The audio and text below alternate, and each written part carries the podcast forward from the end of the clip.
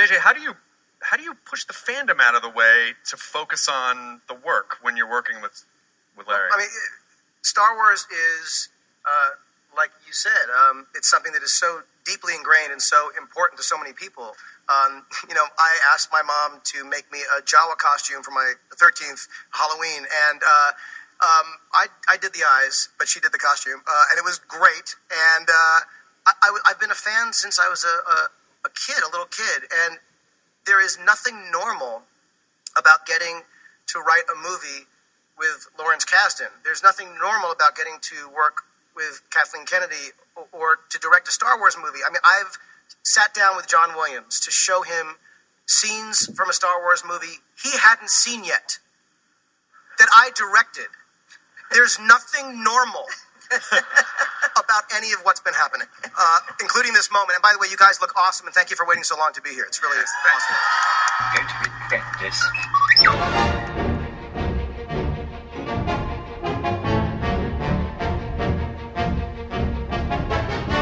I got a bad feeling about this. Hello, what have we here? Red 5 standing by. This is some rescue. I'm a Jedi. Like my father before me. Bintu, uh, everything's perfectly all right now. We're fine. We're all fine here now. Thank you. How are you?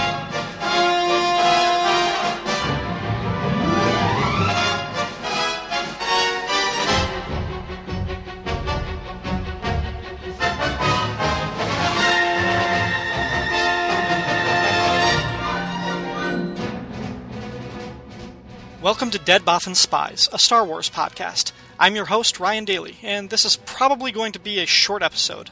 I didn't want to recap the Star Wars panel from San Diego Comic Con.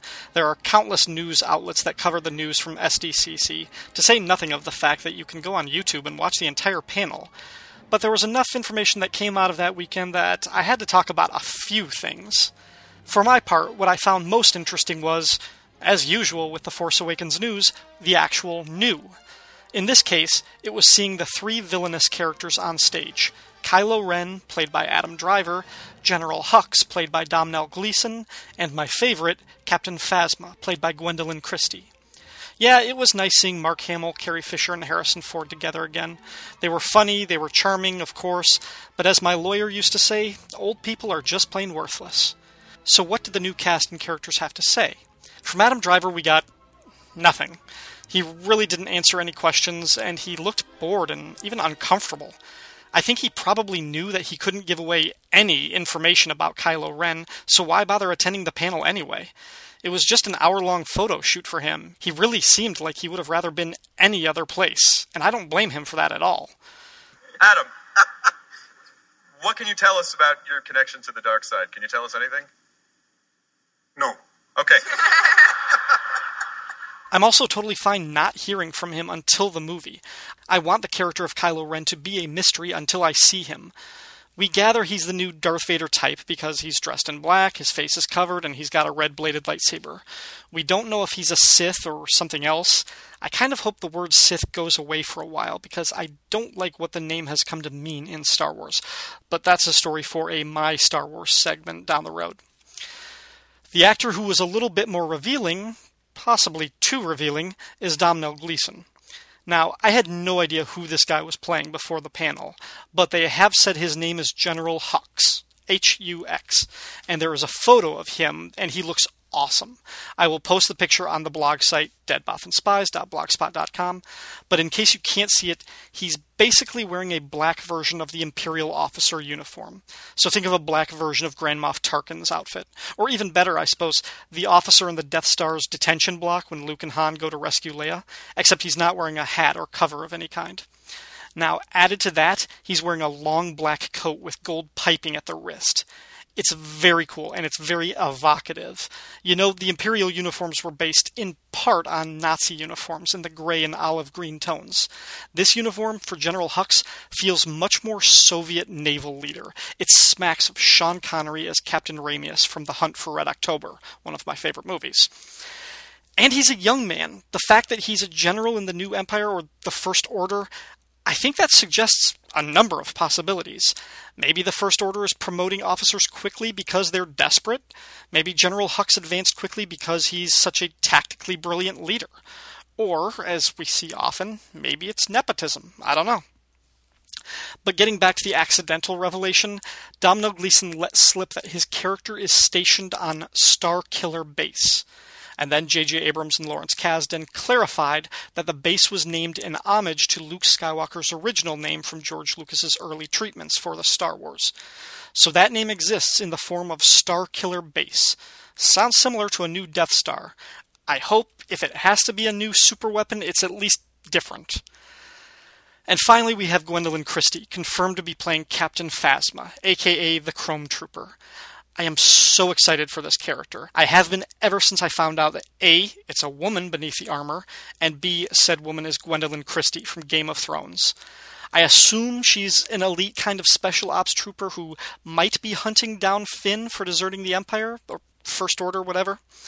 Um, whatever her role in the film may be, I think she's going to take on an iconic status when the movie comes out. If Kylo Ren is the new Darth Vader, I think Captain Phasma is going to be the new Boba Fett, at least in terms of imagery and commercial merchandise and iconic status. I, I really think that's what we're getting from her, and it thrills me. I am so pumped for that character. I found it not only exciting that there was a female stormtrooper,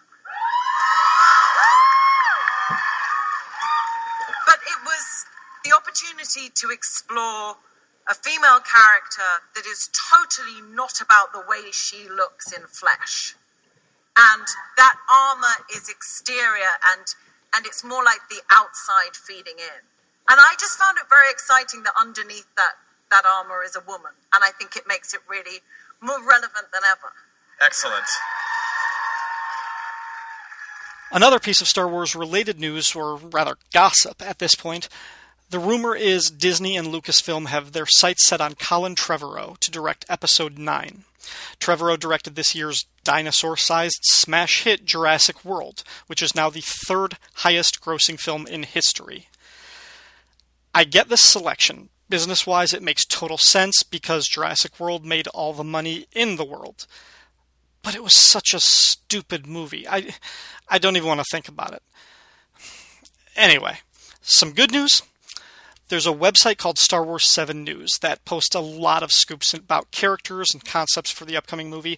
I don't frequent the site because I'm trying to avoid the major spoilers, but something they did post recently made its way to a number of other sites, and that is a picture of a new alien X Wing pilot. The creature or character is tentatively referred to as Bullhead, possibly because it resembles a bullhead catfish. That's what the website says anyway. I don't see the catfish resemblance, but I'm not a fisherman. Regardless, I am really pumped for this. If you listen to previous episodes, like the last one, for instance, you know how much I like the starfighter element of Star Wars. I love the X Wing books and the comics, and I'm really pumped to see more characters like Poe Dameron, who we've seen in the X Wing cockpits in the trailers, and this bullheaded alien guy. Um, there's also a picture of Greg Grunberg, the actor, one of the actors from the show Heroes. He's dressed as an X Wing pilot in some kind of concept or promotional image. So that's three pilots that I'm excited for right there. And the final bit of super awesome, amazing Comic Con goodness was a behind the scenes video released by J.J. Abrams that shows a lot of the characters and creature design, a lot of the practical effects and the set building, and a lot of Simon Pegg, who I didn't know was going to be in the movie. I'll post the video link on the blog too. If you're hearing this, you've probably seen the video, but watching it again can't hurt. Go ahead, go do it now. I've got nothing else to say. Yep, that's all for this episode of Dead Bothan Spies. I told you it'd be short. If you've enjoyed the show, you can leave feedback at the blog page, deadbothanspies.blogspot.com, or the Facebook page at facebook.com backslash deadbothanspies. You can also leave a review of the show on iTunes, and you can track me down on Twitter at RyanDaily01 or the username Count Druncula. Dead Bothan Spies is not affiliated with Lucasfilm or Walt Disney Company, and the views expressed on the show are mine alone. All music and audio clips are used for entertainment purposes and are believed covered under fair use, and I make no money off this podcast, so no copyright infringement is intended. Thanks for listening, and until next time, If you've seen Jurassic Park, you don't need to see Jurassic World. It's the same movie, just bigger and dumber.